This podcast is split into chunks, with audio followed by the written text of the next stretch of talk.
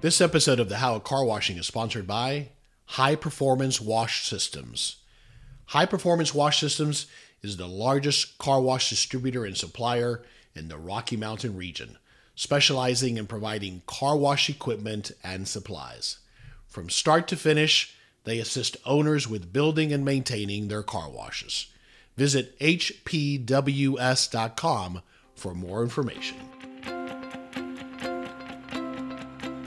Welcome to The How of Carwashing, the podcast that helps the car wash owner, operator, and manager address the challenges and opportunities associated with building and running automated car washes in today's fast-paced environment. And now, here are your hosts, David Begin and Henry Lopez. Okay, this is David Begin, and my host today will be Dan Sullivan. He's the founder and president of Strategic Coach, which is an entrepreneurial training organization. Dan's had over thirty-five years experience and is highly regarded as a speaker, consultant, strategic planner, and coach to entrepreneurial individuals and groups. Dan has a strong belief and commitment in the power of the entrepreneur. He considers the entrepreneur to be his hero and is evident in all areas of Strategic Coach. Dan's published over thirty books. He publishes a book every quarter, which I think I'll get him to talk about as well. And his partner, Babs Smith, is his partner in business and life that helps him in Strategic Coach. And they both own and operate Strategic Coach with offices in Toronto, Chicago, and the United Kingdom. And workshops are held in many different locations in the country, including Los Angeles and Vancouver. And Dan resides in Toronto. So it's an absolute pleasure to have Dan Sullivan with us today. Dan has been my coach indirectly and directly for the past six years, and I appreciate him and what he's done. So Dan, thanks so much for joining us today. My pleasure, David. I can just imagine that the place where you're living right now has better views than mine does. A little bit, yeah. We've got some nice views. We've had some great weather here in Colorado Springs, and uh, we're expecting some snow during the weekend, but it's certainly a great place to live. I want you to tell everybody a little bit about the studio you have, because I know we've got some people who are our podcasters, and I think yeah. you've hit the jackpot as far as studios are concerned. And I've been down there. So would you kind of explain a little bit what you've got access to there? You know, it's no achievement on our part, but there's this interesting relationship between Hollywood and Toronto that when the American dollar is real strong against the Canadian dollar, which is the case right now, Hollywood will take the post-production work, which usually has to do with the editing process, and moves it to Toronto to facilities because they can get so much more bang for the buck. During the nineteen nineties, the American dollar went as high as one dollar fifty-five against the Canadian dollar, so you can imagine if you're a producer, you get an extra fifty-five cents value out of your dollar if you move it to Toronto. Right now it's about one dollar thirty-five, which is excellent. So you have these really state-of-the-art studios that were built, but they're creatures of the currency exchange. So we've been here in this building since the early nineties, and we got a call one day from our landlord and said, you know, because the Canadian dollar had gone up and actually worth more than the American dollar at a certain point in the oh eight oh nine downturn, that the studio had gone bankrupt. The company had gone bankrupt. So we came down. It's fantastic. You know, it's state of the art. I think they had put a million and a half just in the build out. He said, do you have any use for the space? And meanwhile, we were having to travel across town and wait in line for a studio just to get stuff done. And so we got it for like eleven dollars a square foot because they really couldn't do anything with the space. You can't rent it out to anybody else, and they'd have to tear it all up. It's basement space, so it's just not worth theirs. So we just locked them in, and we've got four studios. I'm in the main one right now. So we're able, with electronic equipment, the recording equipment, what might have cost a half million dollars twenty years ago, now you can get it for twenty-five thousand dollars. First class quality, and we have our own dedicated sound technician and everything. So we turn out a lot of work. It's not just me, it's other members of my company who do a lot of studio work. We have turned one of the audio studios into a video studio and everything else. But it's just beautiful for where we are as a company right now to have this capability. We really value it, and we really maximize the value of it. Yeah, it's perfect. And I guess one of the studios is a separate, it's on springs or it's in a separate box or... Yeah, they call it a floater. It's a floating studio. So you can be in the studio, and we're on a minor earthquake fault line, and there was an earthquake in Toronto while I was recording. Upstairs, books fell off shelves, you know, and things jiggled around. Not like California, mm-hmm. that type of earthquake, but, you know, enough to shake it. But I felt nothing in the studio. You wouldn't feel anything. You could have a major earthquake, and I wouldn't feel anything in the studio because it's vibration-free. Yeah. For the type of work that Hollywood does, they can't really be subject to any kind of minor fault whatsoever. It has to be perfect. The studio was built to produce that type of result. That's tremendous. And you've got a great asset down there. And you're producing quite a few podcasts yourself. Do you want to give us a quick overview? I have five series, and by the end of the year, my goal is to have eight. And because I love the medium, I was introduced to it, and it took me almost a year to really get comfortable with it. But then, you know, one day I said, well, just talk. You don't have to give a presentation or anything. And I said, it's not good if you're giving a presentation. It has to be informal. It has to be back and forth. And the biggest thing for me, David, is I don't want to know what you have on your mind before you start talking, because I want to just be kind of responsive when I get into the talk. So I don't really know how this podcast is going to go, and those really make the best podcasts. Once I understood that, then it was very easy for me. But I do like having a partner. You know, I like going back and forth with a partner. I have one of my own, but they're much shorter. They're like five to eight minutes, which is cool. But I couldn't do a half hour of me just talking to a microphone. On your own. No. Yeah. And no. I thought it was very interesting that you didn't want any preparation questions because you feel like you do better on the fly. You know, it's one of the fundamental building blocks, David, in the Strategic Coach program is that we use an outside profiling system called Kolbe, which is really a work of genius. It's by Kathy Kolbe, who has created the question and answer profile that people take. It takes about twenty minutes, and it identifies how you actually take action to get results. You know, if you're given freedom to get a result, how do you actually take action? Some people, you know, need to do a lot of research first. Some people need to create a system first. I'm one of those people that needs no preparation. And the way I get a result is I go into action to get the result. Now, that's in terms of what I do every day, you know, in my company, you know, whether it's coaching or whether it's creating things.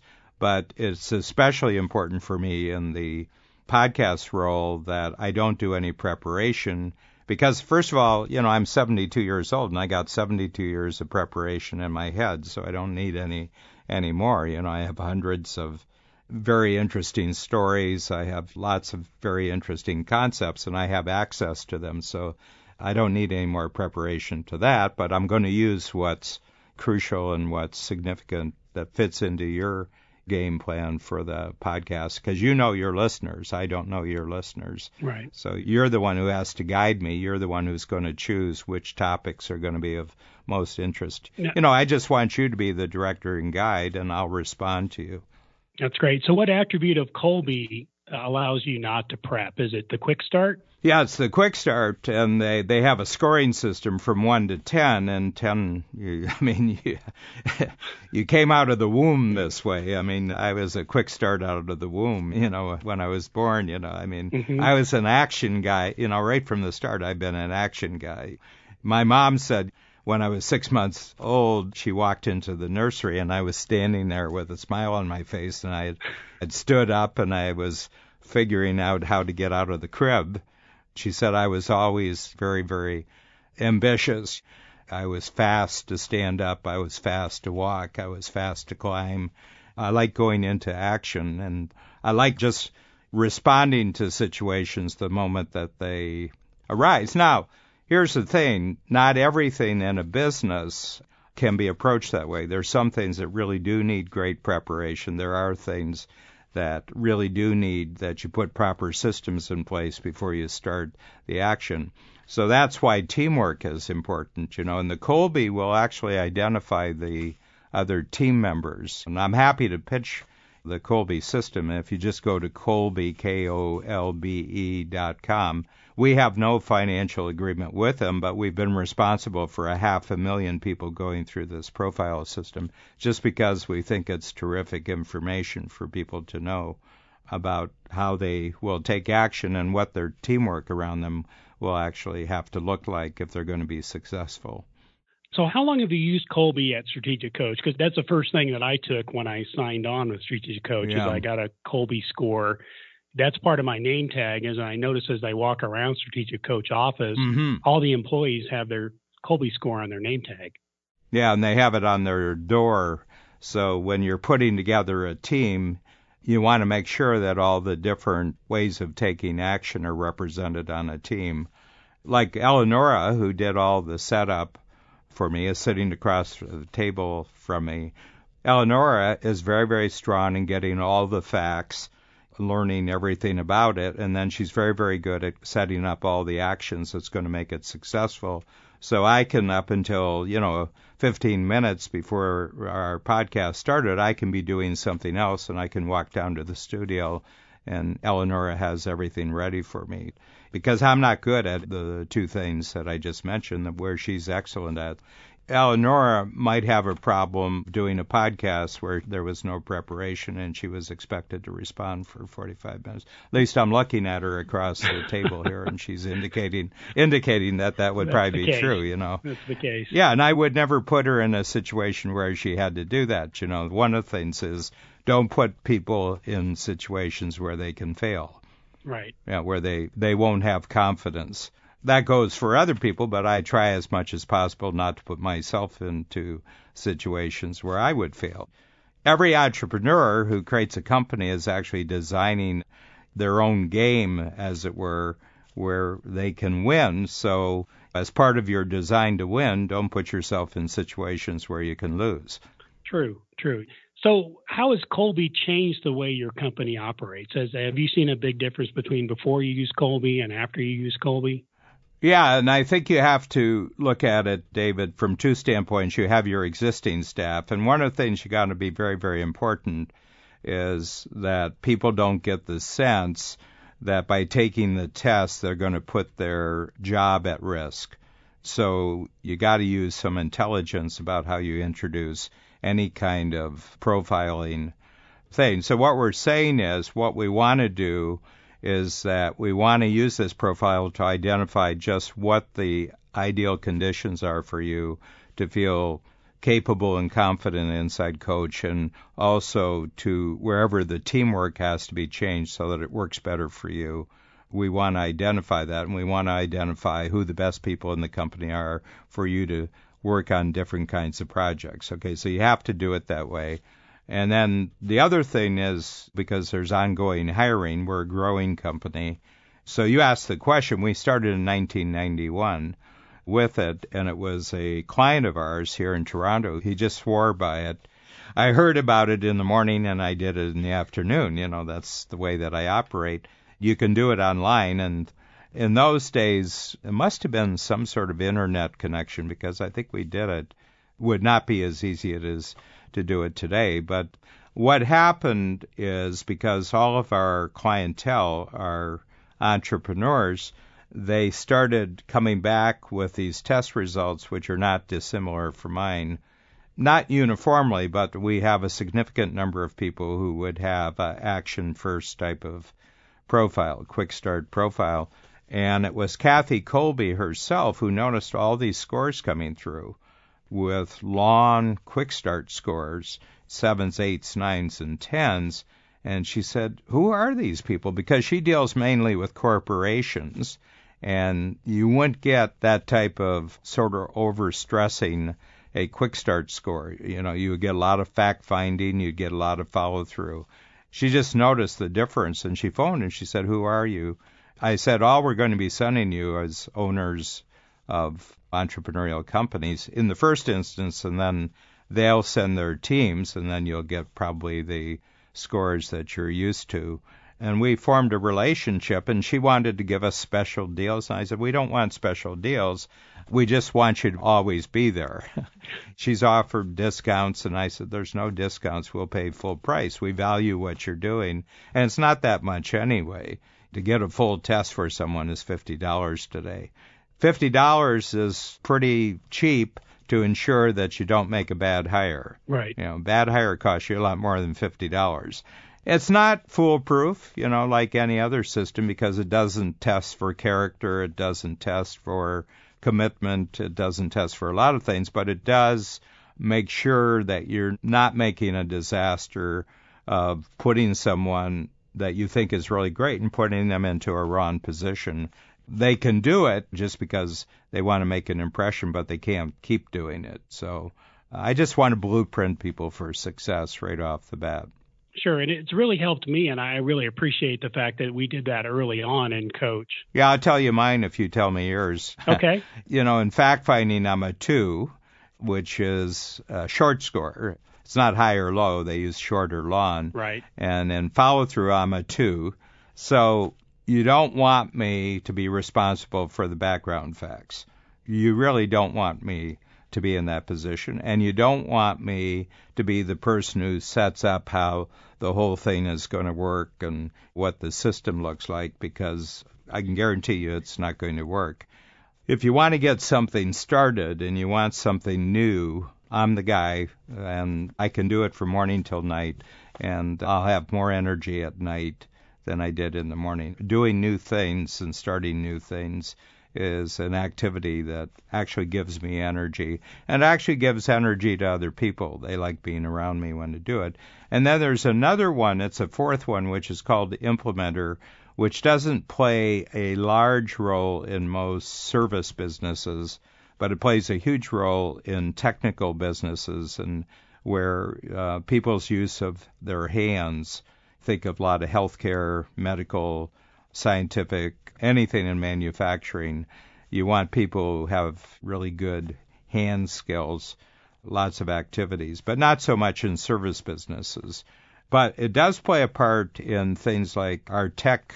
We have a growing tech team and people with implementer. An implementer doesn't mean following through on things. That's follow through. Implementer is people who can demonstrate, and they have a gift for using their hands. Now, I have a four, which is probably more than most people would think that I need, but I'm an excellent artist, and I can do artwork. I can communicate my ideas with diagrams, and I'm naturally inclined to express things in a graphic form, which I did before I learned how to talk. I could draw pictures before I learned how to talk as a kid. There you go. So I've always had that natural tendency.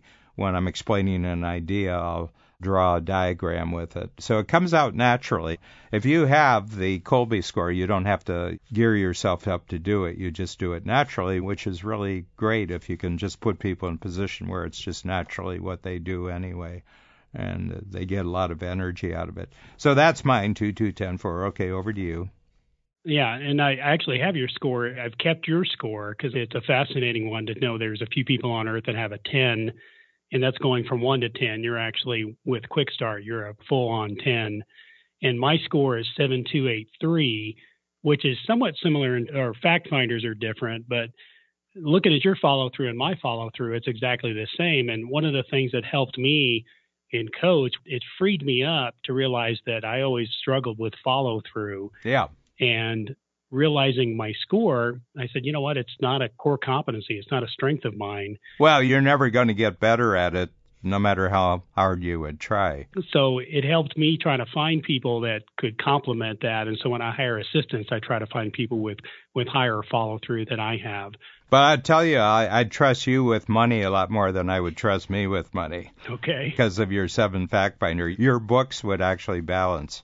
Yeah, that's a good point, because I do tend to find out facts. I do want a lot of information when I do make decisions, mm-hmm. and that's part of that. You know, after twenty-six years of Kolbe, we're seeing that the entrepreneurs who do the best job of scaling up actually have a profile closer to yours than to me.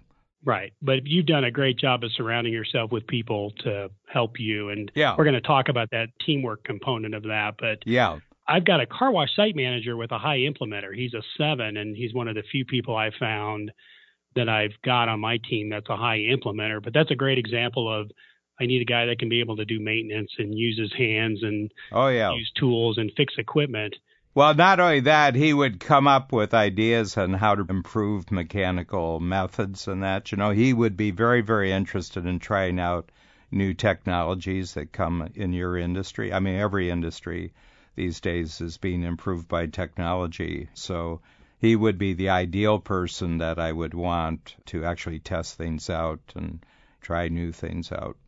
Yeah, so he's he's a seven seven one seven, so it's an interesting mix for him. Yeah. He does a great job in that area. But my operations manager in Chicago at the Chicago office is a seven seven one seven. Okay. The only thing you don't want him doing is improv comedy hour. You know, they have a hard time. Yeah, they, you know, I mean, if you want to see somebody look like they're staring death in the eyes, just ask them to get up in front of a crowd and actually just off the top, you know, talk. I yeah, mean, that's, that's a, a good point. Yeah, they'd yeah. walk across a minefield before they would do that. But that was the first thing I learned in coach that I think really helped me become more self-aware of what I'm good at or what I'm not good at. The second thing, I think the big concept that I came across was the concept of unique ability. Mm-hmm. I, I know you have a workshop, and I did take the workshop a couple of years ago. It's a one-day workshop where it was just focused on me really understanding my unique ability. This episode of The How of Carwashing is sponsored by High Performance Wash Systems. High Performance Wash Systems is the largest car wash distributor and supplier in the Rocky Mountain region, specializing in providing car wash equipment and supplies. Serving the industry for over fifty years, they are a full-service provider assisting you with site selection, financial forecasting, obtaining financing, architect and general contractor selection, equipment recommendations, and follow-on support. From start to finish, they assist owners with building and maintaining their car washes. Visit h p w s dot com for more information. Can you explain to our audience a little bit about the concept of unique ability and why it's important for entrepreneurs to understand that?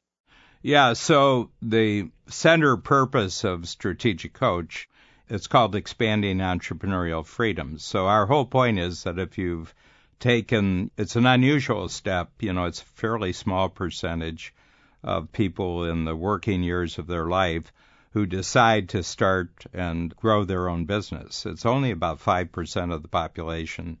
I don't think it ever gets smaller than five percent, but, you know, in the forty-three years that I've been coaching it, it hasn't gotten any bigger. I think the reason is, I think you're born with a temperament for this. I don't think it's something that you develop later in life. And I think it shows up in the earliness with which kids will go out and actually get a job to make money. There's a lot of kids that expect, first of all, they're supervised in such a way that they have to take this kind of training, sports, music, and extra academic thing, and so there's no time left for them to go out and just do that. But the entrepreneurial kid will rebel against that, and he'll say, I just want to go out and get a job and do something useful and make my own money.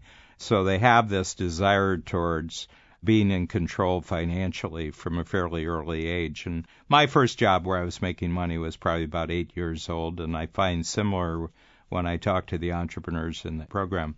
So expanding entrepreneurial freedom is really the basis for our concept, and we just want to have an entrepreneur look at what they've created with their business and say, is it giving you the freedom that you've really taken all this risk for? You know, and the first freedom is freedom of time. And freedom of time means, do you have the freedom that when you're at work, you get to spend your time the way you want to spend that time, and is it enjoyable, is it rewarding to you? And then also that when you're not at work, you have freedom just to enjoy yourself in all the different dimensions of your personal life, and you don't have to worry about your business or think about your business when you're doing it. So there's two aspects to the freedom, but let's just talk about when they're at work. So does the work you do, being the owner and the founder of the business, is it enjoyable? Are you being rewarded, or are you being worn out? Are you, is it causing you a lot of stress? Is it causing you a lot of frustration? And that's why profiles for like Kolbe are so crucial to us. They're actually a dimension that we use in getting entrepreneurs to determine what their unique ability is. So the definition of a unique ability in Strategic Coach is that you're passionate about the activity. I'm passionate about talking. Mm-hmm. It took me a while to talk, but when I talked, I didn't stop. You know, I'm almost hitting seventy years of talking nonstop. I love being in discussions with people. I love asking questions of people. I love finding out about people's experiences. I love finding out what people are learning from their experiences that they can pass on to other people. So anytime I'm talking, I'm being energized. You can't wear me out by talking. Some people can wear me out by talking just because they're not very interesting, but in the entrepreneurial sector, most people are really interesting. I love to hear their histories. But the thing about that is, you know, I've got a fairly good conceptual ability. I can take somebody's experience and I can actually kind of show them what their experience looks like and sort of say, well, did you ever look at it this way? Did you ever look at it that way? And it's not that I know the answer, because I don't know the answer, but the person I'm asking the question of, they know the answer because it's in their experience. They just haven't looked at it in the way that I'm recommending or directing them to look at it. So that's really what the coaching is. And the number one thing I go out is, how are you spending your time? First of all, does it make sense for you to be spending time at things you're not really very good at? We hit people with that right up front. And, you know, we have the A B C model in the company, and we just take three circles, big circle on the outside, and then there's sort of a middle circle and then a small circle, and we call them A B C. And A is activities that just irritate you. So I said, you know, let's be honest here. Let's just tell the truth. Right now, if I take a week right now, the way you're operating your business right now, what irritates you about doing it? And I say, don't say, I can't say it irritates me because there's nothing I can do about it, because that's a trap. If you say that it irritates you, you'll find a solution to it. So you have to tell the truth about it. And then B is our activities that are just okay. They don't irritate you, but they don't light you up either. And then the third activities are activities that you really love. And generally for entrepreneurs, the C activity, the one we call fascinating and motivated, has to do with building new opportunities, building new capabilities, and it's usually about the future. Running the existing business is okay, and if they get bogged down in things that are actually an obstacle to their own personal growth, obstacles to growing the company, then that's very, very irritating to them.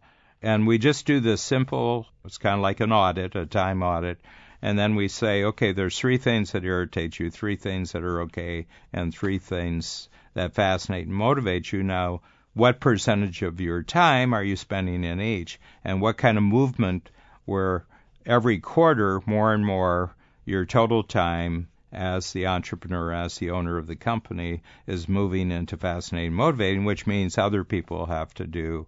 See, the fact that something's irritating to you, David, doesn't mean it's irritating to somebody else. Sure. Maybe the thing that they find very exciting, good. If it's exciting to them, let's have them do it instead of you doing it. Right. I mean, right. It seems really simple, but it requires courage. First of all, you have to tell the truth about it. And then the second thing is you have to have the courage to take decisions which actually might feel risky or feel uncomfortable.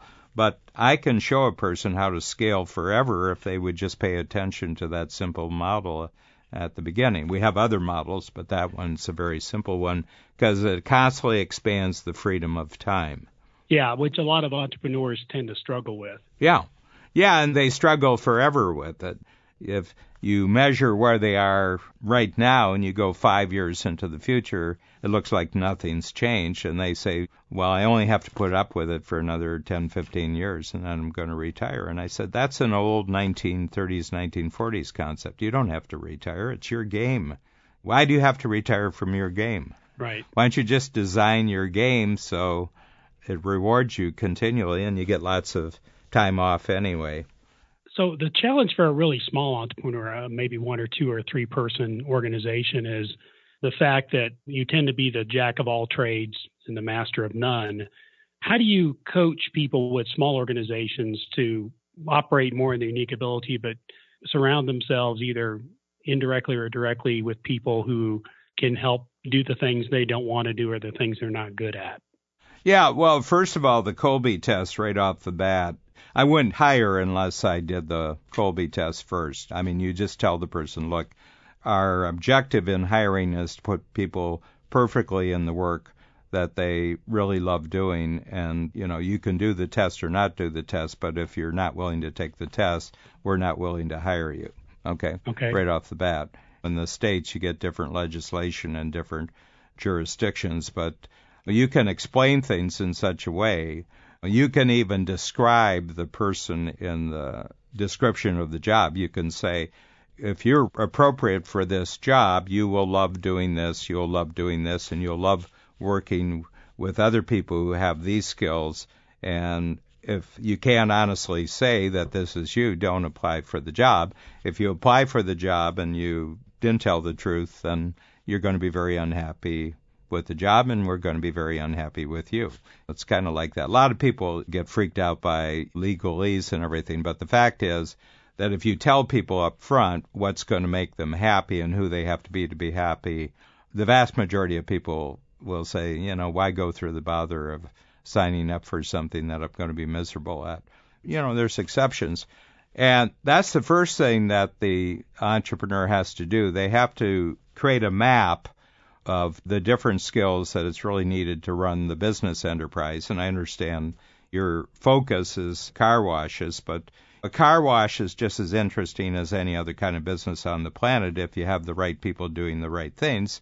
And the reason is, if you have customers and they notice that everybody in a business enterprise looks like they love doing what they're doing, it doesn't matter what the business is, you're going to have an overflow of customers, because we love going to businesses where everybody working in the business does what they love. So it's actually, it involves marketing, involves how you present yourself to the public.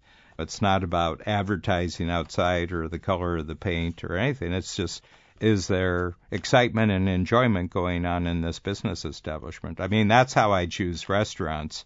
They can say anything they want about the food and the chef and everything else, but I've seen great chefs in miserable restaurants because the people just don't enjoy the environment. And I would say it's because mainly there's a mismatch between what people really like to do and what you're asking them to do. So that's the first thing I would do. Now, we developed the idea of really further, much further, because we get you to actually define. The Kolbe is one profile we use. We have other profiles that we do, which are really designed to minimize the possibility of a wrong decision. Things like Kolbe don't guarantee success, but they minimize failure. Right. You know, as an entrepreneur, you're a risk taker and you're a betting person. You're betting something where there's a risk on the future. When you hire somebody, you're betting that if you invest money and time in this individual, you're going to get a payoff. But I'd like to, as a good betting man, I'd like to minimize the possibility of a really bad bet. Sure. That's the way I want to do it. And the other thing is, you don't want high turnover. You'd like to find someone that you can really grow the business with. We have one hundred twenty team members in Coach because we're in three time zones and we're in eight different cities. More than seventy of them have been with us for more than ten years. We're starting to get twenty-five-year people. We're twenty-eight years old company-wise, and we have people, a couple of now have crossed the twenty-five-year line, and they love what they're doing. I mean, they just come in every day, and some of them, when they first had young families, I always noticed they came in, you know, after the weekend, and they would say, thank God it's Monday. Thank God, you know, because, you know, at home, they're dealing with a two-year-old tyrant, you know, who doesn't care whether they're enjoying the activity or not, you know. True. But when they go to work, you know, they got people who appreciate them and enjoy working with them, so they get this payoff. So that's really where we want to start, David, is getting this mapping out of people. And the entrepreneur has to tell the truth about this. You can't get anyone else to tell the truth about what they love and don't like doing unless the entrepreneur is the role model.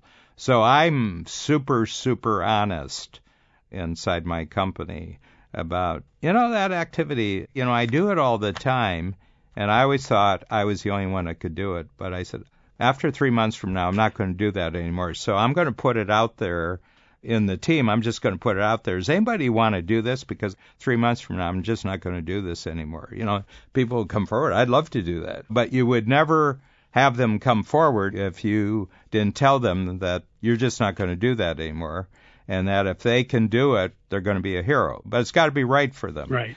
You know, I don't want them to do it just so that they can suck up and be near me. You know, that's not really my intent there. I really want to create an opportunity for someone to really expand their usefulness and their enjoyment in the company. You know, there's lots of sophisticated books about how you grow a company and everything else, but I've found almost very few of them ever start at the level of analysis that we do. It's almost like they got to be respectable in academic terms or something.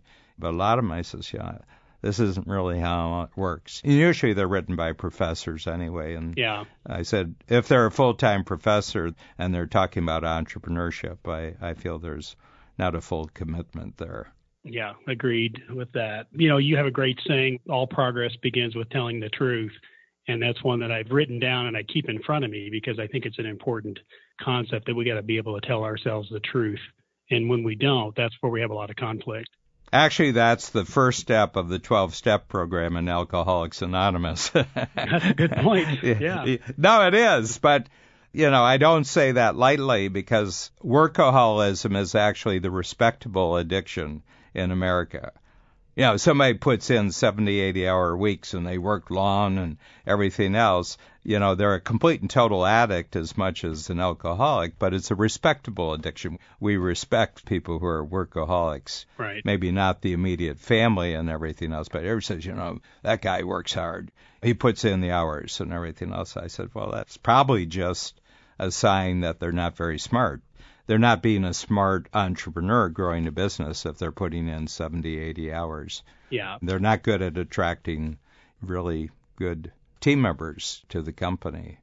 Throw in a little shock statement here, but when we were a, I'm just remembering here, I have to go back, yeah, a six-person company, I'm in a teamwork relationship with my wife. Babs, my wife, actually runs the company, and what I do is I create the new material for all the workshops that the entrepreneurs come to. Our Kolbe profiles are very similar to each other, but her skills are in really attracting and training really good team leaders, people who manage our teams, and she's got a real gift. And the other thing, she has a real gift for numbers. I could always make money, but I have to tell you, I couldn't always keep money. You couldn't count money. No, you don't want me to have any access to the money whatsoever. I'm given a an allowance, you know. I mean, I mean we're well off in that, but quite frankly, I get a certain amount of money put in my A T M every couple of weeks, you know, and I'm as happy as a pig in mud when I get my one thousand dollars or whatever it is. Yeah. I don't save it. I spend it as fast as I can get it, but Babs make sure that taxes get paid and profits are reached and they're put safely beyond my reach. Access. Yeah. That's a great teamwork, and I needed that because I went bankrupt twice before and I went through a divorce. I always had this ability to sell. I always had this ability to make money, but I just didn't have a grasp of all the other systems and procedures that you have to have in place until I met Babs. And then we really, really started to make great progress. That starts in the mid nineteen eighties, you know, so it's been over thirty years. We've been a very, very successful growing company. But I needed that other person sure. to do that. But one of the big things that Babs insisted on, David, and this makes us very, very different from most entrepreneurial coaching companies is our insistence on free time so that when you're away, your team can become a self-managing company. And that's unique ability and unique ability teamwork, which we've talked about here. But the next step up is the self-managing company. You want to be able to go away for two weeks. The max that I think Babs and I would be away without contact with the company would be probably in the neighborhood of about two weeks. But when we go away for two weeks, we don't phone, we don't email. There's no contact between us and the company. And quite frankly, I don't think about it. We train people for those times when we're away, and that's how the team grows. You don't know how good a team you have until they can't get in contact with you. And they have to deal with the situations, and they have to act like leaders. They have to act like owners. And that's how you grow your team. And if you're always there to rescue them, they'll never grow. I would rather my team fail, learn, and get better than for me to rescue them. People do not grow when the owner rescues them. The other thing is that if you rescue somebody, rather than let them experience how to transform a failure, they will learn the wrong lessons from that, and it'll make them a bad employee for the rest of their life. That's a great point. That's a great point. So um, how many free days are you taking now a year? I think that'd be important for everybody to understand. It's one hundred fifty-five out of three hundred sixty-five days. It's one hundred fifty-five free days. If you count that in weeks, it's twenty-two weeks out of the fifty-two weeks. So we work thirty weeks of the year. Now, we take it in different ways. I never work on Saturdays. I like Saturday to be a completely free day. I'll work on Sundays. I do a lot of writing on Sunday. It's a very congenial day for me to write on because there's hours where, you know, I can just really concentrate. But Saturdays, for the most part, every Saturday is a free day. And then we have our vacations, and we'll have long weekends. We have a cottage. We're in Toronto, so north of us is some of the really best cottage country in the world. Minnesota has this thing, the land of ten thousand lakes. Ontario's got one hundred thousand lakes. Yeah. It's very much of a tradition in this part of Canada that cottages play a very, very large part in a lot of people's thinking during the summer. And you have a short season, you know, because we're north. But from June through to the middle of October, it's really glorious. So we'll go up for four or five times. And three of those will be full weeks, and we might have four-day weekends. We do that. And then uh, we have other places. Babs and I both love New York. We love London. I spend probably two and a half to three weeks a year in London because we have our company there. And then New York, which is only an hour away from us by flight, we'll do two weeks, maybe three weeks a year in New York. It's kind of funny. I'm a farm boy, but ever since I was young, I'm a farm boy who always wanted to live in big cities. Toronto's got about six million people, you know, and it's getting to be a really interesting city. Yeah. I like cities, but I also love being in nature, you know. So for me, I don't like the in-between. It's either nature with lakes and forests and wetlands and mountains and hills, or it's Times Square. right, right in the in middle New of York. It. Right in the yeah, middle of it. Yeah, yeah. You know, I do different things, but I get away, and I have to tell you, I don't do business on those free days. I'm a real detective, you know, murder mystery kind of guy. I love coming across a new mystery detective writer who's written twenty-five books because I'll binge.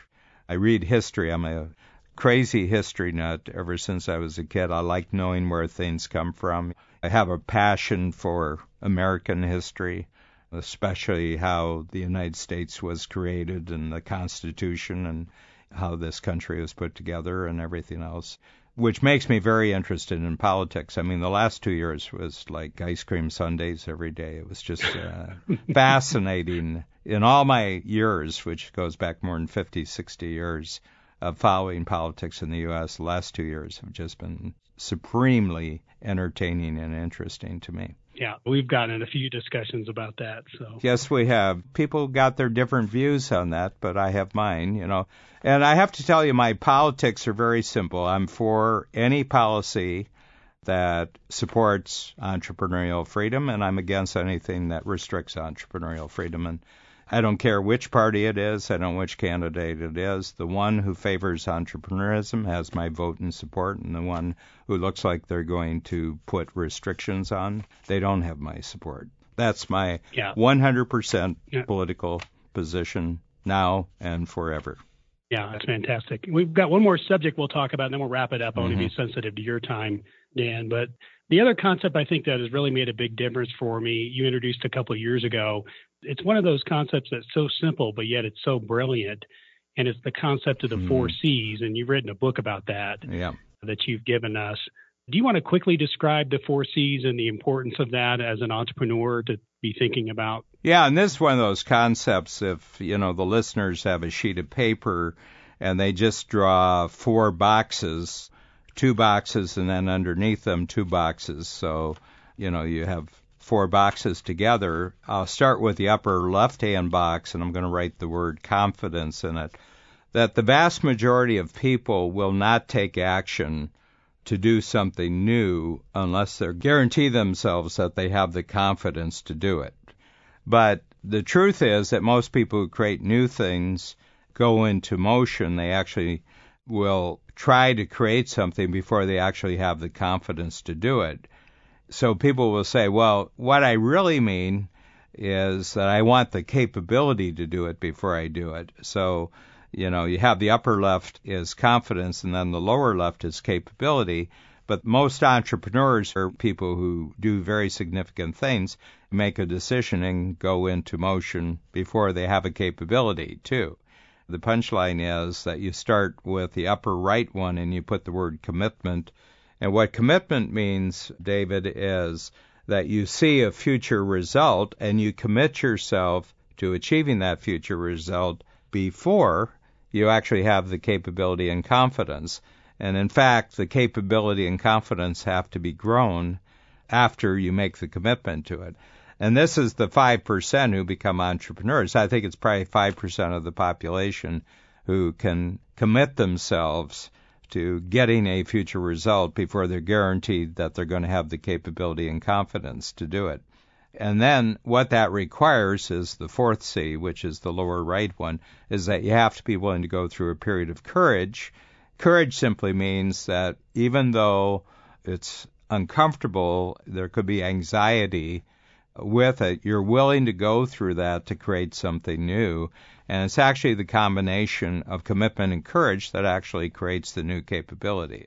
You put the word out there, I'm going to create this new thing, and then all of a sudden, it's almost like radio signals go out to the world, and the right resources start moving towards your commitment, and the right people start moving, and all of a sudden you got yourself an enterprise.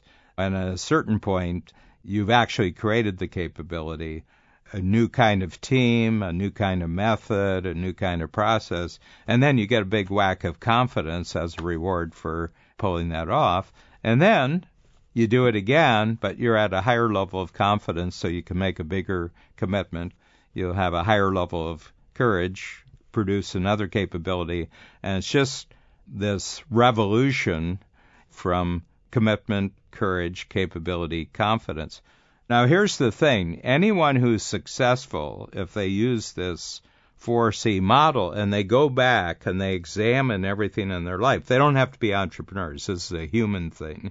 Any human, I think all seven point four billion people on the planet as of today, I guess, if they examine where they've made their biggest improvements in life, it was where they followed this four C of actually committing themselves, going through a period of courage, new capability gets created, then they get a payoff and higher confidence. So it's just the opposite of the way that most people approach life. And this is why entrepreneurs are kind of unusual people. But here's the thing. Do you have children, David? Yes, yes. I've got two boys. How old? They're twenty-three and twenty-one. Yeah. Well, you can learn this at any time, but let's say they're twenty-three and twenty-one and they're up against something. They want to do something, but they're feeling a lack of confidence and capability to do it. You say, look, that gets created, but what do you have to commit to now? That kind of tells you the thing, you know. And commitment is simply, I'm going to perform an action and there's going to be a measurement on it. In other words, there's a result, and the result is the measurement of the commitment, but it has to be by a deadline. I think the reason is that the human brain's been around for a long time, you know, through millions of individuals, and it's gotten more and more powerful over the years. And I think the two things that the human brain instantly responds to is a deadline and a measurable result. The moment you give the human brain two things, a deadline and a measurable result, you got full attention and you got full use of all your mental capabilities. Then you get the emotional hit. The fear that you feel with courage is mostly adrenaline, and adrenaline is a very powerful drug. So a lot of people say, I just feel uncomfortable. And I says, well, it's adrenaline. You're getting an adrenaline rush. Most people associate it with getting angry, but it actually is just a function of taking on something that's bigger than your present level. But I was thinking, you know, one time everybody talks about a new kind of educational system, and I said I could accomplish an entirely new educational system on the planet just by teaching children as soon as you possibly could how to do the four C's. So if you can imagine a six, seven, or eight-year-old who every time they come up against something where they have to grow, which is kind of scary to them, they say, well, I'm going to make a commitment, I'm going to go through a period of courage, and I'm going to create a new capability, and then I'll have a higher level of confidence. And they know this as soon as they learn their A B Cs. They would design their education according to what they're passionate about, and you wouldn't have to worry about children for the rest of your life, and you wouldn't have to supervise them because they would do things right just because they understood that this is how things are created. Yeah. So that's the basic view of the four C's. But you can see in on, the entrepreneurial world, this would just be one of the great central skills you could have as an entrepreneur, and it would also be a great central skill that you teach all your team members. Yeah, yeah, and I've used this so many times with my team members, helping them get through that process of they're not going to have confidence at first. They develop confidence through making sure they're committed to the process, and when they develop capability, then they'll start seeing confidence. But I think you're right. A lot of us get confused and think we should have confidence up front yeah. on that. But it's such a brilliant idea, and it's so simple, and it's made such a big impact with me, and that I've been excited about sharing that with other people. Yeah. And I, I know we're up against a hard time yeah. stop here, but I want to ask you just two more questions real quick, and I'll let you go. Tell me how many entrepreneurs that you've helped or developed over the last twenty-five, thirty-five years. Well, in the twenty-eight years, we're somewhere between seventeen thousand and eighteen thousand. We sum it up. We have a fiscal year coming up in a few weeks. We'll know the numbers at that time, but that's the range. And personally, I'm, you know, between six and seven thousand entrepreneurs that I've coached where they've been on a quarterly basis. They spend eight hours with me minimum.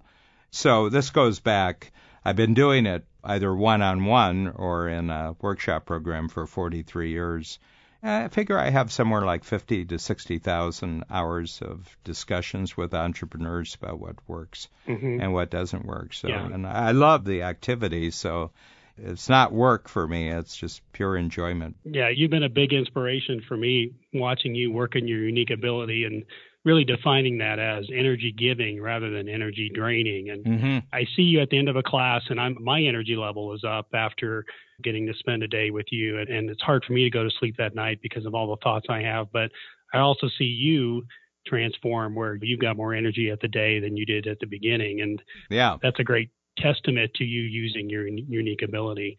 I just had a period in December. December is a short coaching month for us because after about the twentieth, the world stops.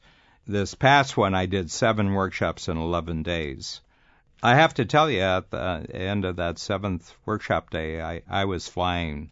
You know, I wasn't worn out by it at all. And it just proves the point that if you get yourself positioned in the activities that give you energy, you don't get tired, you don't get bored, you don't get fatigued. So, you know, I'm seventy-two, and I have full plans right now to be as active, if not more active and energetic when I'm ninety-five than I am right now. And the thing is that there's nothing that I'm going to be doing over the next twenty-two years, twenty-three years that drains me. I just don't get drained of any energy. I don't go away on free days because I'm tired. I go away on free days to disconnect and give our team a chance to grow while we're away. It's not because I'm tired. It's not because I'm worn out.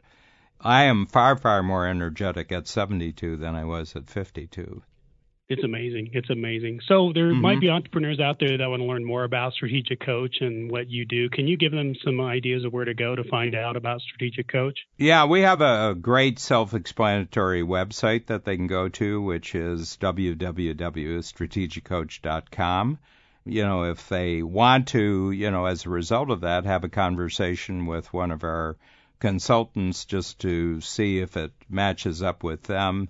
Then we have a one eight hundred number. This is North American-wide, one eight hundred three eight seven three two zero six, one eight hundred three eight seven three two zero six, and just ask to talk to a sales consultant. We want there to be a matchup, so, you know, I mean, we're not going to sell somebody into the program if it's not appropriate for them. Right. We're looking for people who really want to grow, but they want a more formal structure, and they want to be surrounded by a community to actually support them to do that. What they work on when they come to our workshops is their stuff.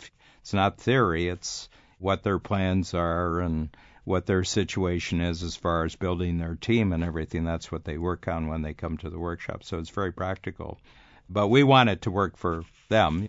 We're not selling this to sell it. We want to create a situation where, you know, this is the next step for the person who really wants to grow. Right. It's been a great journey for me for the past five, six years. So I want to say thank you so much, Dan, for your time today. It's an honor for me to get to visit with you personally, and it's been a pleasure. And I want to personally thank you for all you've done for me just by creating a strategic coach, what that's done to me in my entrepreneurial journey. And it's just made me a better business person, a better person. So I want to personally thank you so much for that. And I want to thank you for joining us on this podcast. Well, thank you very much. And you've given me a real gift in being able to talk to some people that I otherwise wouldn't have been in contact with. So this is as much a pleasure for me as it is for you. So thank you very much. All right, Dan. Thanks so much. Thanks for joining us on this episode of The How of Car Washing, and thanks to our show sponsor, High Performance Wash Systems. Please visit us at the how of carwashing dot com for the show notes to this episode. Thank you for listening to The How of Carwashing. For more information, links, and other resources, please visit the how of carwashing dot com and leave us a comment if you have a topic you would like discussed. Thanks for listening, and we look forward to having you next time on The How of Carwashing.